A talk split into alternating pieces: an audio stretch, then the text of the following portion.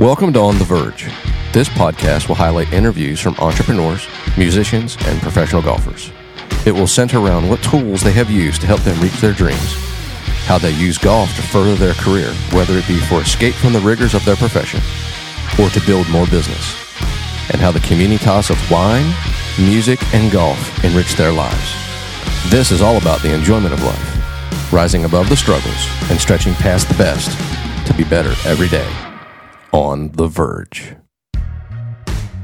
With Nashville, Tennessee being one of the hottest real estate markets anywhere in the world, wouldn't it make sense that you be looking for a smarter real estate experience? Compass pairs the industry's top real estate agents with innovative technology to deliver a seamless experience for every client, from first-time buyers to seasoned sellers. I personally chose Lisa Gaston and the Gaston Collective to represent me when I sold my house recently here in Nashville. It was at the back end of the boom where the prices got to a point where everything was starting to retract, but she held firm and she delivered a great sale for me, and I'm unbelievably grateful for all the work that she put in, especially through trying and difficult times. Some of that was out of her control. With her deep local knowledge and her commitment to exceptional client service, she's helping clients all across Nashville find their place, including me. If you're interested in finding your greatest experience in the real estate journey in Nashville, contact Lisa Gaston today and visiting Compass.com.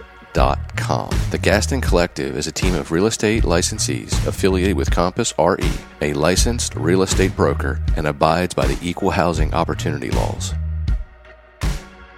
I can't tell how often I have conversations with clients about the difficulty in hiring talented business professionals. I tell them all the same thing. It's no different than working on your golf game. Trust your local pro. If you're in Nashville, Tennessee, there's no better resource than SHR Talent. They partner with top organizations in Music City to attract, successfully close, and onboard candidates across their core competencies of accounting and finance, tech, HR, and marketing. Contact SHR Talent today. SHRtalent.com. That's SHRtalent.com. Remember, the future depends on your talent. Welcome to On the Verge. Today's edition will be myself describing and answering questions based around the surprising amount of DMs that I've received on mental performance in golf. And it's been basically the last year has been an abnormal amount of great play from the players that I'm so fortunate to get a chance to coach. And it's a beautiful thing, and people are wondering, like, what is going on, how are they able to do it, et cetera, and if you pay it enough, and I'm sure many of you are not involved in the golf teaching forums that are on Facebook, and I don't really use Facebook for anything else other than these forums, to be quite honest, because they're so incredible. And what it really comes down to is that with talent being a given, and what I mean by that is that basically everybody in the field has the capabilities and talents to win a golf tournament. It's largely a mental edge that gives the winner the trophy, and the person who finished seventh and lower, the big difference is the mental processes. Now, one of my favorite ways to look at talent comes from a great friend of mine, Stephen Yellen. He says, if you got $1 million in the bank, you definitely have ability to do more things than somebody that has $500,000 in the bank. So we'll call the money in this conversation physical talent, what you have the ability to access. So your ATM machine card, if you have only $500,000 worth of talent, so to speak, you only have access to $500,000. So if you're playing against somebody who has $1 million of talent, you, generally speaking, do not have a very high chance of winning. But in those rare circumstances in which somebody with $500,000 worth of talent beats somebody with $1 million worth of talent, it is clearly the difference is that the $500,000 talent had access to all $500,000 worth of their talent, whereas the mental processes that the $1 million talented person had only gave them access to $350,000. Well, what does that mean? Essentially, your outcome, in any event, probably on and off the golf course, is your talent minus the interference.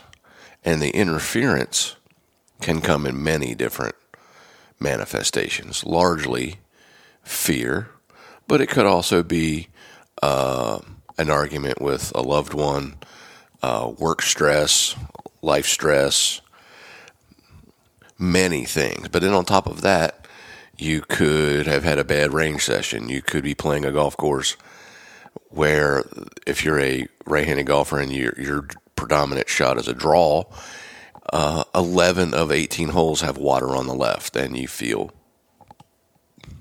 that this golf course doesn't suit you. So all of these things create a level of interference. And when that level of interference reaches a place where you don't feel what I'd call competitively golf safe, the brain tries to protect you from humiliation, embarrassment, pain of shooting a high score, hitting a bad golf shot, etc., etc.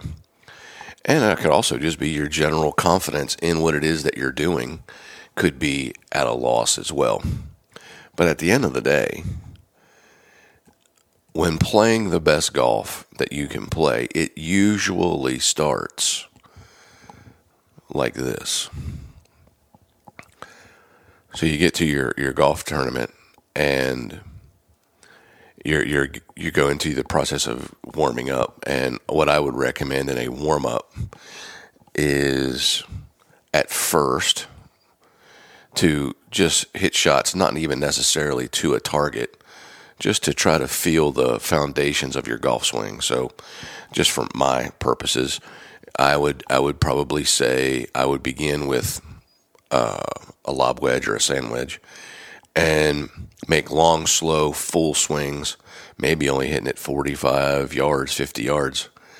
And I'm just trying to kind of get a feel for my pivot, which tends to, as I'm getting older, to not get as deep. I want to make sure that my shoulder, my right, I'm a left-handed golfer, so my right shoulder or the lead shoulder gets over top of the trail knee. And I want to feel myself being able to flow all the way to a full follow-through. And I might even hit up to 12 slow-motion wedges where I kind of feel where my golf swing is and hit my spots. Like I said, I will tend, as I'm getting older, to under-pivot. A player who under-pivots usually gets the club over the plane and hits bigger than normal cuts, which is what I'm experiencing when I struggle. My ball starts a little less right and goes a little more left. And that, I would probably say, that gets me the most in tournament play. But the other piece to that is if I misread my error and I don't get all the way behind it, I can get stuck out in front and hit a ball that goes left to left for me, or for a right-handed golfer, right to right. So I'm always conscious of making sure that I'm aimed correctly. My ball possession tends to drift back, getting my shoulder shut, and that's the death of me. So I'm constantly paying attention to ball forward, shoulder slightly open, and then feel my positions. As I go about it, I will then begin the process of imagining that I'm hitting the actual shot on the golf course. And that is the beginning of, one, identifying where I am today in a vague sense, not in a specific sense. But if I sense that my fade is not fading, it's turning into a pull, I will probably, if it's solid, I will probably choose to play that shot instead of concerning the part of my brain with perfection, that prefrontal cortex. I will dance with the girl that I'm taking to the dance. I won't try to manipulate it. Now, if I got a hook going, that's a little bit different. But if I'm starting my ball on the line and it's just not fading back, I'll probably just go with that. So then what does that leave with us? Like the very first phase of mental preparation is the ability to have full acceptance of the outcome before you hit the shot. If I had known the value of this when I was a junior golfer, who knows where I would be at this particular point. It's so important to get up over any particular shot and know that any particular outcome is possible, because that's actually the truth. And you have to be okay with it, because when you start with a full level of acceptance, this is phase one of your ability to play the best golf you can play. It does not mean that you are guaranteed to play the best golf you've ever played. It gives you the best chance. Here is where we run into most people's issue. It's early in the phase. The control. You have very little control of the outcome. Once that ball is hit, there's very little control. But the mind wants control. And more than anything, the ego, who has spent hours upon hours upon hours hitting golf shots, believes it is entitled to hit great golf shots.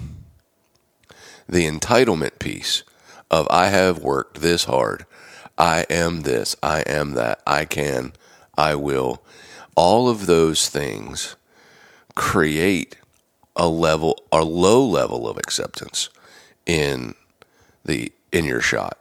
And the lower the level of acceptance in the shot, the more stress and anxiety builds up in the mind just prior to the swing. So with a high level of acceptance, the next phase of this is to be able to set into the ball with the same level of tension in your shoulders and your arms that you would if you were standing there in your golf posture with no golf club in your hand. Stephen Yellen calls this the setting one position, because it's actually the first physical place of mental dominance. And it's easier to get into that relaxed shoulder, relaxed arm, relaxed hand sensation at address with a full level of acceptance of the outcome before the shot gets hit. It's a domino effect, folks. One thing leads to the next thing leads to that. If you skip a step, you do not have it. So, one, a high level of acceptance of the outcome. You set into the shot with the same softness you would if you stood there with no golf club in your hand. In my opinion, from my experience playing golf, I play with a high level of tension. And that usually means from a player who gets ahead of himself. So nobody's perfect. I have a tendency to get ahead of myself. That is so critical, to be where your feet are, to stay present. Now, I've been very fortunate to play a lot of great golf, and I've won 14 times as a professional, and although nothing of any substance like a PGA Tour event or any tour, so to speak, but to have competed against other professionals in my section in different events in my 25 years of coaching golf, that's not a bad playing career. But what's fascinating is I journal my rounds, and every single round that I've played where I've competed and won, they all say the exact same thing. It is absolutely staggering. Now, yes, it's impossible for you to create the environment exactly the same every time. But what it tells me is that there are things that happen early that dictate and give me the best possible outcomes after. So after I have what is called set one, and I feel soft. That is one of the first feelings that I have written down in my books of winning events or playing spectacularly low rounds of golf, either business golf or etc., is that that particular day, my hands felt soft on the golf club. I felt like there was more ability for me to feel the golf club, work correctly in my hand, squaring the face through the ball.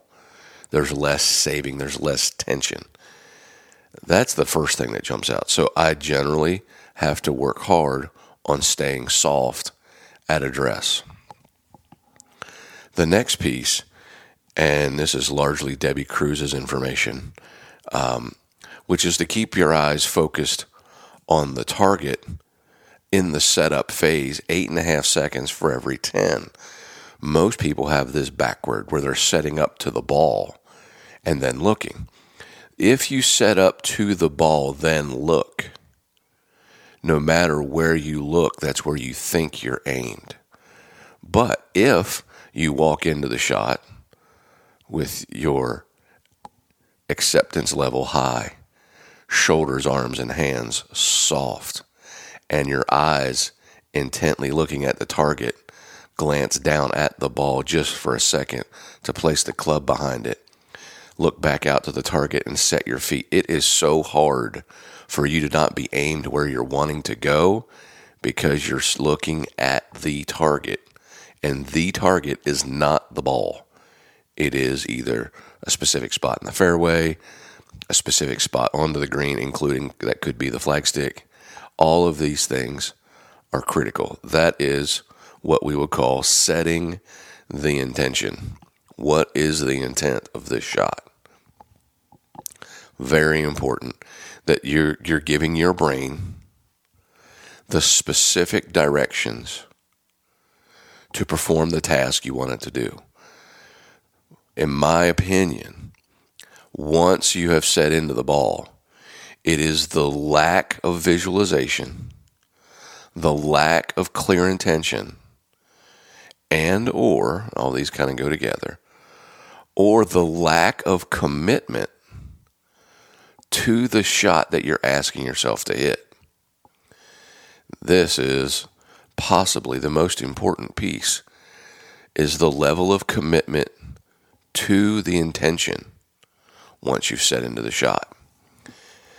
Hal Sutton said this in one of his podcasts, is that every single bad shot that he hit, he immediately can draw back to a low level of commitment to the shot selected, the intention selected.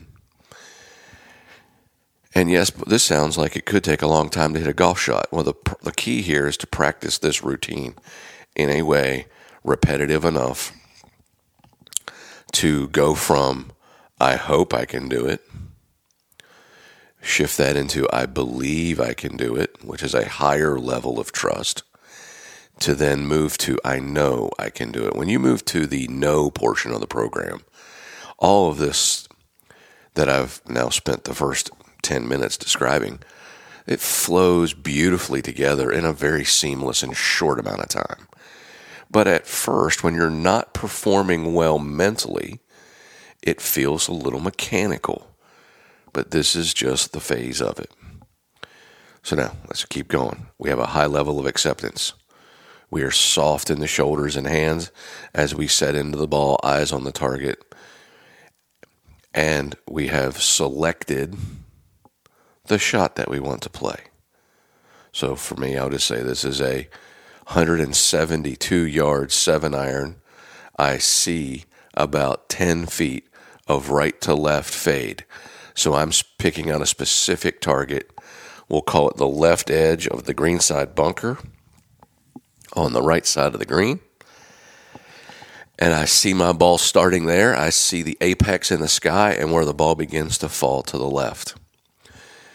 This then sends the information to my muscles of what I want. The more vivid the picture, the higher level of accuracy the brain sends to the muscles. This cannot be said enough.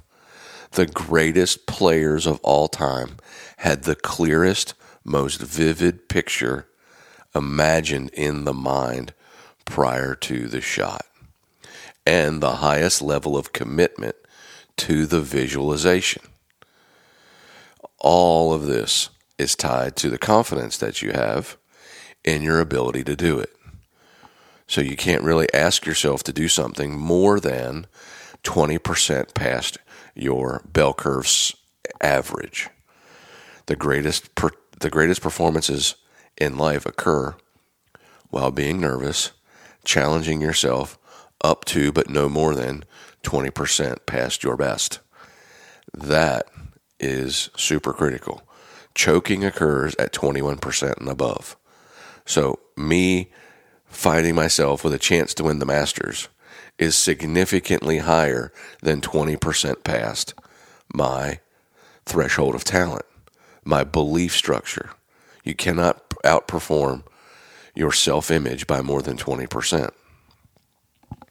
So I would choke there because the moment would be significantly higher than the money in my bank.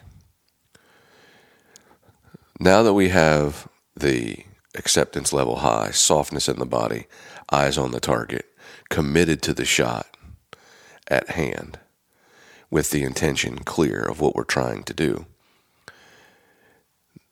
all of this would be benefited by being able to hit the shot within 8 seconds of the commitment time. So as soon as you have committed to the shot you wish to play, Dr. Deborah Graham has clearly shown that you are able to withhold the feel of the visual at over 90% efficiency within 8 seconds. But it has already dropped to 50% at the 10-second mark. So many of you can probably see this in some of the work that I did when I worked with Brandt Snedeker. Brandt would get to the point where he would be so mechanically bound while making his swing changes back in his days at his senior year in Vanderbilt that he couldn't pull the trigger. He'd be setting up over with too many thoughts. So when he stepped into the shot, and if you're a P. Nielsen, Lynn Marriott fan, Vision 54, once he stepped out of the think box into the play box, we were trying to hit the shot within 8 seconds of crossing the line.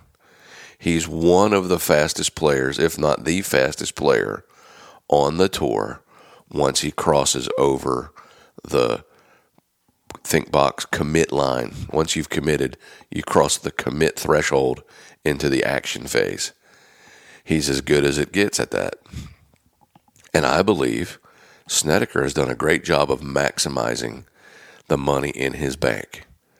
He's done an outstanding job. He should be super proud of himself.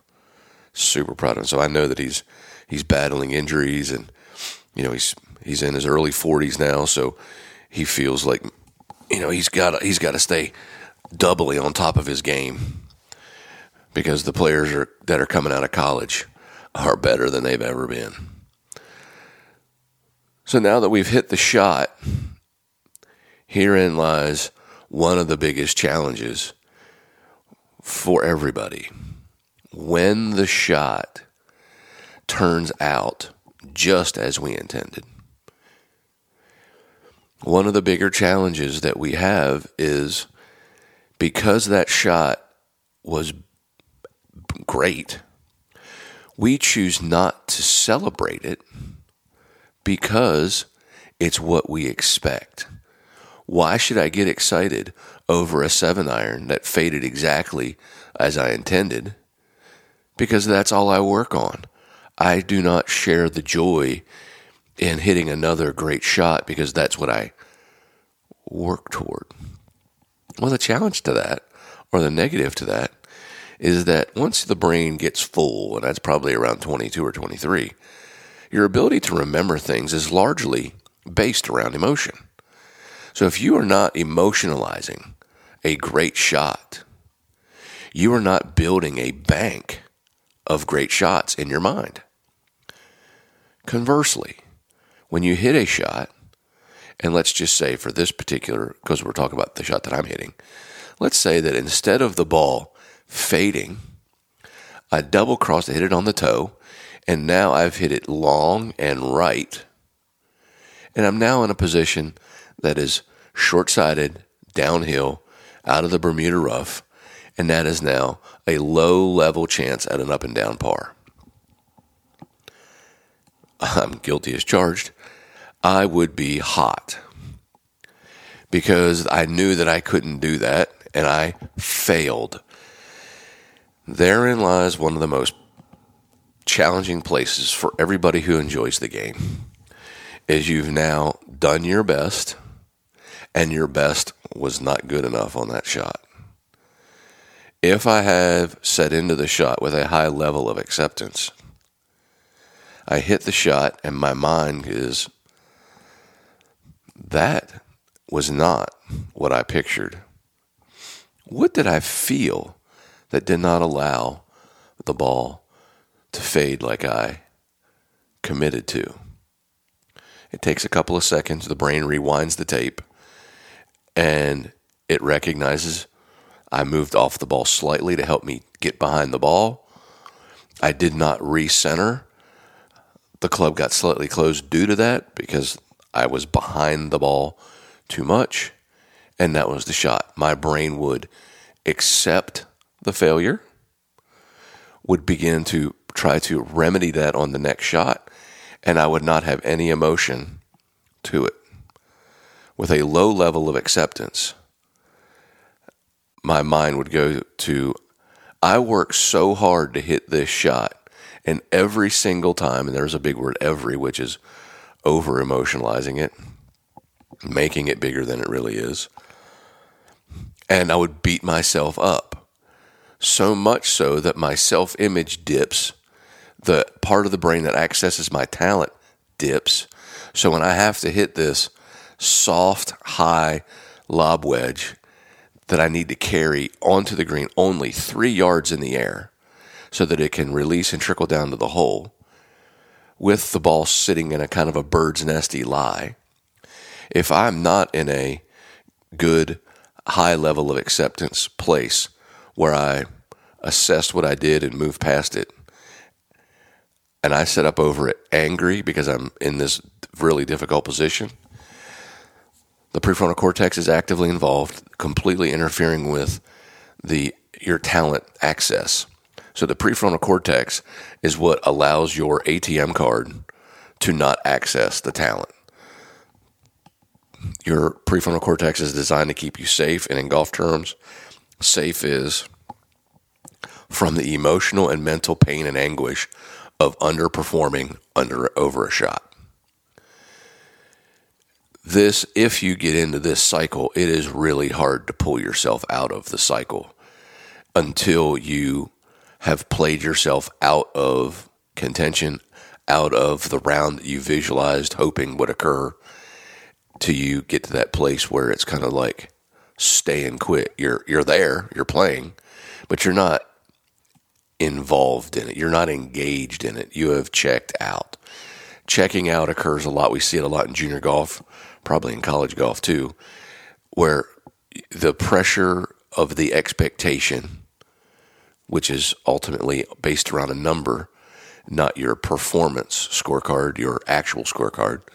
Your mental performance scorecard is where you should be putting your process handicap, so to speak, versus the outcome handicap. That is the challenge. To be able to hold all of these things together and then put them on a loop so that you continue to do them over and over again is radically imperative at the highest level of any sport, but in anything. But this is for golf. So let's recap it again. Stepping in with a high level of acceptance, soft in the arms and the hands while staring at the target, visualizing the committed shot, executing the shot within 8 seconds of crossing the commitment line, the post-shot routine begins with, probably the easiest way to explain this is, the post-shot routine begins with the starting line of your acceptance level.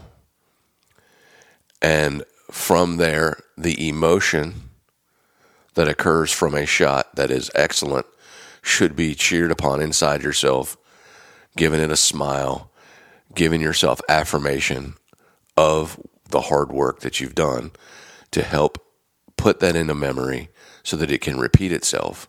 Because it is easy for us to bash ourselves when we hit a bad shot. That negative emotion tags all the time. So if you ever wonder why people are constantly negative, or they have a negative attitude or a negative outcome attitude over shots where I'll probably do this, I always do that. Those are people that have emotionalized their bad so much that it becomes what's in the forefront of their mind. That loop of acceptance, softness, commitment, visualization to the shot that you want, and then the post-shot routine of your level of acceptance of it, and then rewind the tape to do it all over again, are what the best players do versus the next level. How do we practice this? Well, you practice it starting with a starting point of your level of performance. Your level of greatness on this does not always translate to a low number on the right side of the scorecard. What it does do is it allows you to shoot the lowest score you could have shot today. That is super important. Not every day did Tiger Woods shoot 64. Even the greatest of all time did not tear it up all the time. But what his mental processes allowed him to do was to shoot the lowest score he possibly could with what he brought to the table that day. When Tiger Woods said that he won with his C game, what that meant is that his shot dispersion was slightly wider than normal, and he managed to aim his shot dispersion accurately so that, let's say that he likes to hit a 2-yard fade, and that day it was an 8-yard fade, and he was really struggling square in the face at Tiger standards. He managed that to a point where it looked like an A game. But to him, seeing the ball curve that much brought a level of disgust to his perfectionism, so to speak. But he managed himself so beautifully that he shot 68 with his C game. So when you understand what that means, that is it right there. Yes, Tiger's game is better than all of ours, for sure. But what that means is that he was able to manage his shot dispersion strategically at a level with a high level of acceptance, and knowing that his level of acceptance could be and should be higher because his short game is also so good. So you can't lie about your confidence to yourself. Your brain really knows how truly confident you are.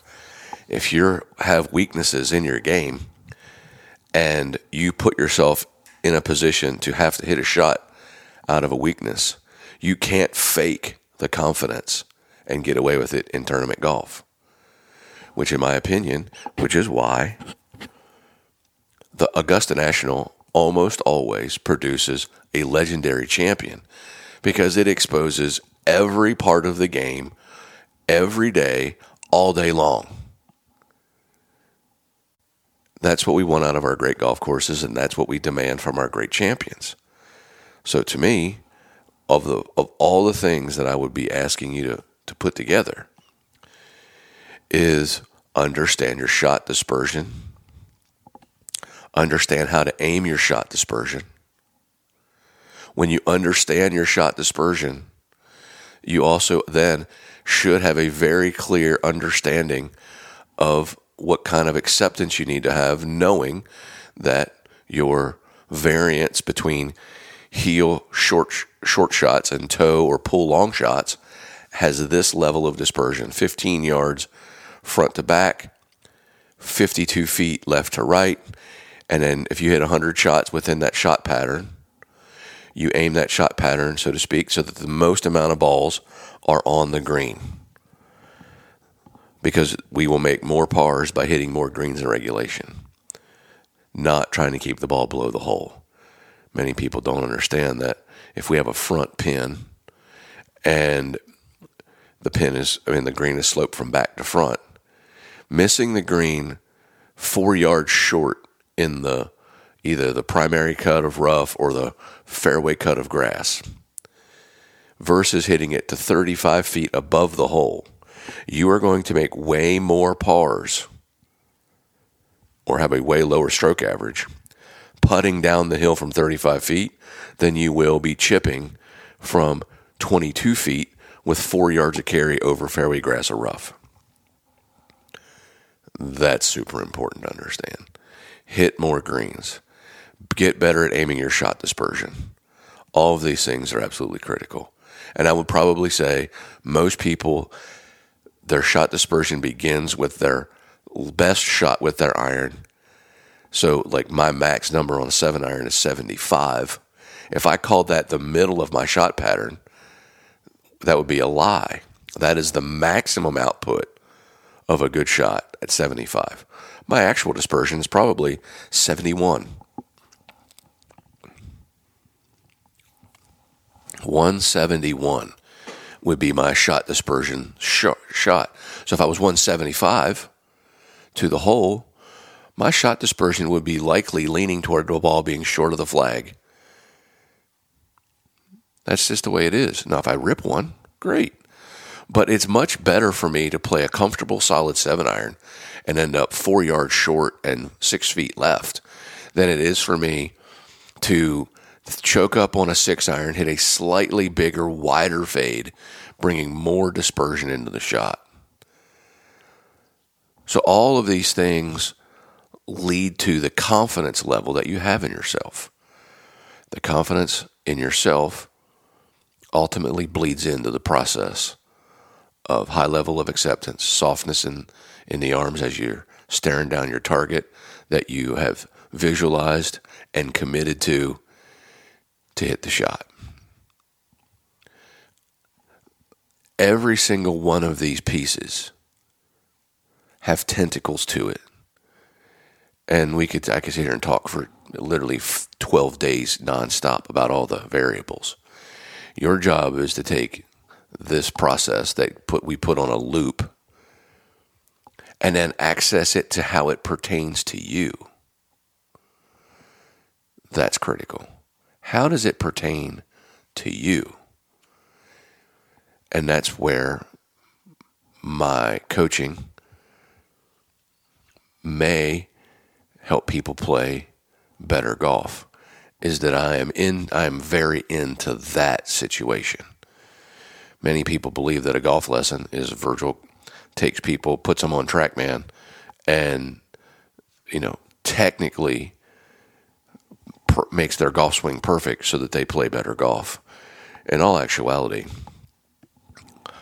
that could not be farther from the truth. And really what I'm trying to do is I'm trying to get your natural speed to hit the ball in the center of the face, figure out what that natural motion produces, because the less you have to think, the better you are. Keep in mind, yes, that if you don't have a lot of money in the bank, we do have to make technical changes. But I will oftentimes do that around your natural speed. So if your natural speed comes from an over-the-top place, because that's where you are when you're learning the game, I will do things that are vague, but yet it'll feel very, very exaggerated to get the golf club to shallow to the inside to hit the back of the golf ball correctly. But once I have you coming into the ball, what I would say with acceptable path, and I'd call acceptable path for me you know, if you're into Trackman numbers, if you're a right-handed player, negative 3.5 path to positive 4.5. That 8 degrees of path, in my opinion, you can play really great golf all the time, knowing that a player who is closest to 3.5 negative or closest to 4 positive have a very limited ball flight choice because the 3.5 player has a bigger fade and the 4 to the right player has a bigger draw. But I'm here to tell you, Kenny Perry was an unbelievable repetitive machine hitting that sling and draw in there, and KJ Choi would just hit the most beautiful buttercut after buttercut after buttercut. I think with Bruce Litsky too, just on-call fade on top of fade, because that's predictable. One of the greatest keys to playing great golf is your ability to predict the distance and the curve of your golf shot. Absolutely super essential. But that's really what ends up happening. You come get a golf lesson from me, I'm bending your speed toward zero plane, not focusing on zero plane, trying to get your natural fade path into the negative 1, negative 1.5, or getting your draw path to move from 7 to the right to 2 to the right, so that you keep the shot your brain naturally wants to see, so that doesn't then create red flags in your brain. I don't know how to hit this shot. I don't like this shot. Low level of acceptance because you know you're not good at it. So that you can then free up to aim your shot dispersion in a tighter window of error, which allows greater things to occur, higher levels of predictability, which then make your acceptance levels high, which allow you to stay soft, which allows you to access the most talent that you have to shoot the lowest score that you have. That is the process. Of all the things that I would say is that I think I get pigeonholed into being very technical as a teacher, and I would say that I'm almost radically under-technical, and I approach the game through the mind, through the performance side of the mind, to allow you to be the best golfer that you can be. If you have any questions about how and why, and you can send them to my email, which is virgilherring1@icloud.com, or you hit me up in a DM on my social media, whether it be Instagram, LinkedIn, Facebook, etc. I'm easy to find there. But that's the process. Another part of the show that I wanted to get into, it's really interesting how the visualization, the board that you put together, your success board, the things that you'd like to accomplish in your life, the vision board. A long time ago, I watched a TED Talk by John Wooden. And I said to myself, I'm going to do a TED Talk one day. And never really put much into that other than putting it into the universe. And about 5 months ago, I got a phone call saying that I had been selected to be a speaker at TEDx Old Hickory, and that is August the 26th. So that is, when this comes out, that will be 8 days from now at the Talamore Mansion in Old Hickory, Tennessee. I will be speaking on a championship mindset to help our community. It's really, the TED Talk is about community and how to elevate our community. And it's based around the elite teams. What do the elite teams do? The Marines, the Navy SEALs, the New England Patriots, the Alabama Crimson Tide, with the UT Vols women's basketball with Pat Summitt, Gino Oriema's UConn Huskies, Phil Jackson Bulls, Phil Jackson Lakers. There has to be something. And there is a handful of things because the terminology of what it takes to be great at Apple or Microsoft or Amazon has different words than what it takes to be a great football player, basketball player, golfer. But the system and or process that is applied to success doesn't really change much. If you've seen Nick Saban's speech, if you want to be great, there just aren't that many ways to be great. There are more than one, but there aren't many ways to be great at something. So I have put together an acronym, an 8-part acronym that the best coaches, the best teams, the best military teams, and the best companies in the world employ on a daily basis to extract the greatness from themselves and their team, and team here can be called community. I'm here to tell you that I'm anticipatory excited, which rivals nervous. And if you remember the beginning of this podcast, I tend to be, I favor the anxiety side of life, not the depressive side of life. So I don't really look back and fear. I look forward a lot and I get ahead. So I'm trying my best to stay present.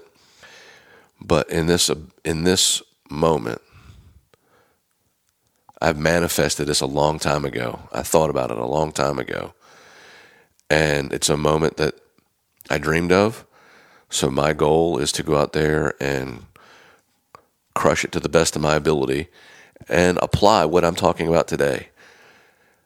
I have to have a high level of acceptance for this outcome because it's a gigantic stage in which I've not spoken on before, on a topic that veers slightly off of my expertise of coaching golf. I'm not really going to be talking about coaching golf.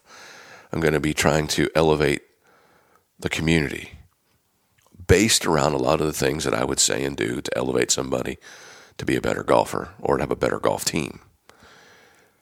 I couldn't be more excited to do this, and it stretches me a little bit in what I have done in my life, which is, I guess, that's the progress. So I'm super excited about the opportunity to do that.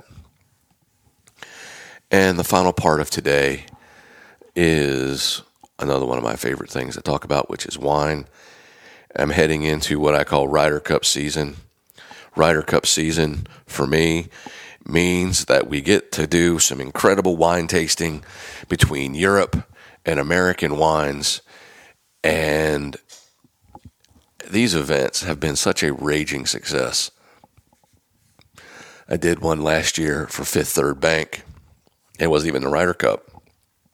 They just wanted to experience it. And it was so cool. And I've done probably 30 of them. And right now I have a couple on the book, but I'm super excited because I'm going to be doing one at the Golf Sanctuary in Brentwood, and it'll be a lot of people there. And really what it comes down to is we pick 5 varietals, usually start with a champagne sparkling wine. And due to the fact that the event's going to be in Italy, I would be like, maybe really cool if we had an American sparkling wine go against a Prosecco, not necessarily go after a champagne, but I have done champagne every time. And then move toward a white, maybe this one be a Pinot Grigio or a Chardonnay, and have one from each, one from America, one from Europe.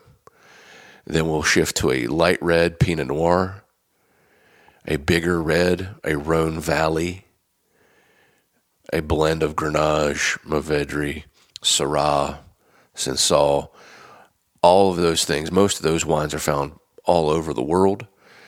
The most notable, would be in the Rhone Valley, Hermitage, Châteauneuf-du-Pape in France. But California has got some really incredible Rhone blends, GSMs. So there, and then due to the fact that it's in Italy, we'll be doing a super Tuscan instead of a Bordeaux, but largely I've done Bordeaux's and Bordeaux blends in America. Those 5 wines we taste blind, and my job as the MC is to talk about each wine without giving it away, and It'll be paired with food, and when they do that, we will have a vote after they've tasted both, not knowing which one is which. Hands will go up, glass A, hands will go up, glass B, and the winner is America. In my lifetime, I've been very fortunate to drink some of the greatest wines in the world, and I love the art of winemaking. I hold Bordeaux at the highest level, Burgundy. I love Super Tuscans. I love a lot of Italian wine. I love Brunellos and Barolos. So fantastic. But it is hilarious to me that every one of these events, America has won. And it cracks me up because I would have never guessed that America would win when you're matching up the best wines in the world across the board. And man, even though I know what I'm drinking, I would probably say that it's 50-50 for me. But I would be surprised to tell you that America has won 50% of the time due to my love and a fascination with European wine. But those events are phenomenal. If you're interested, I know we got. I mean, it probably makes sense to do it 10 days in advance because the build up it'll be there all the way up until maybe a day after the event. But those wine events are spectacular. So if you're interested in hosting a Ryder Cup wine event, feel free to give me a buzz and reach out to me on my email or my DMs, and love to put that show on because it is so much fun. And in the world we live in today where lack of connection is paramount,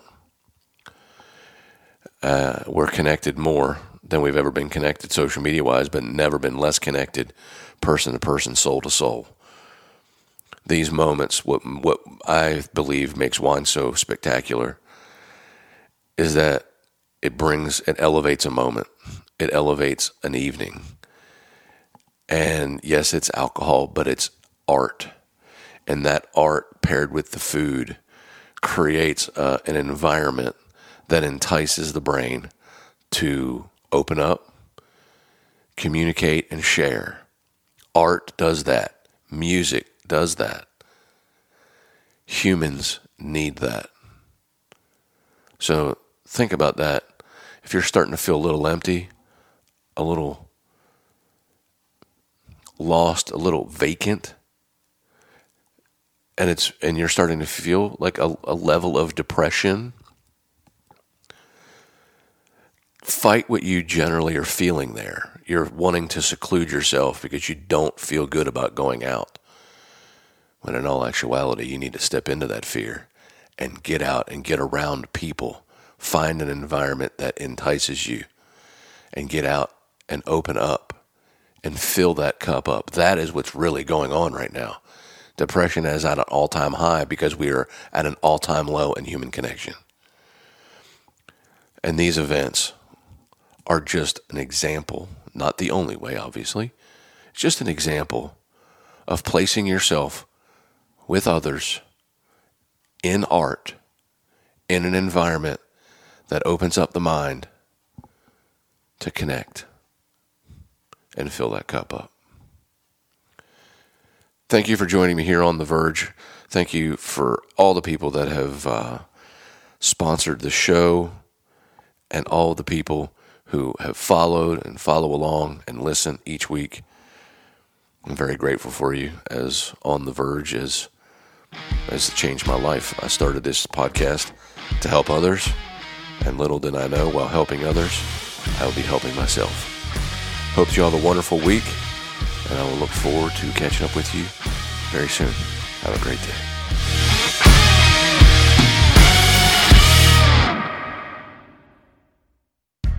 Are you looking for a smarter real estate experience? Compass pairs the industry's top real estate agents with innovative technology to deliver a seamless experience for every client, from first-time buyers to seasoned sellers. Lisa Gaston has been a Nashville resident for many years. With her deep local knowledge and her commitment to exceptional client services, she's helping clients all across Nashville find their place. To learn more about Lisa, follow her on Instagram at Lisa Gaston Homes. The Gaston Collective is a team of real estate licensees affiliated with Compass RE, a licensed real estate broker, and abides by the equal housing opportunity laws. On the Verge is produced by Chase Akers.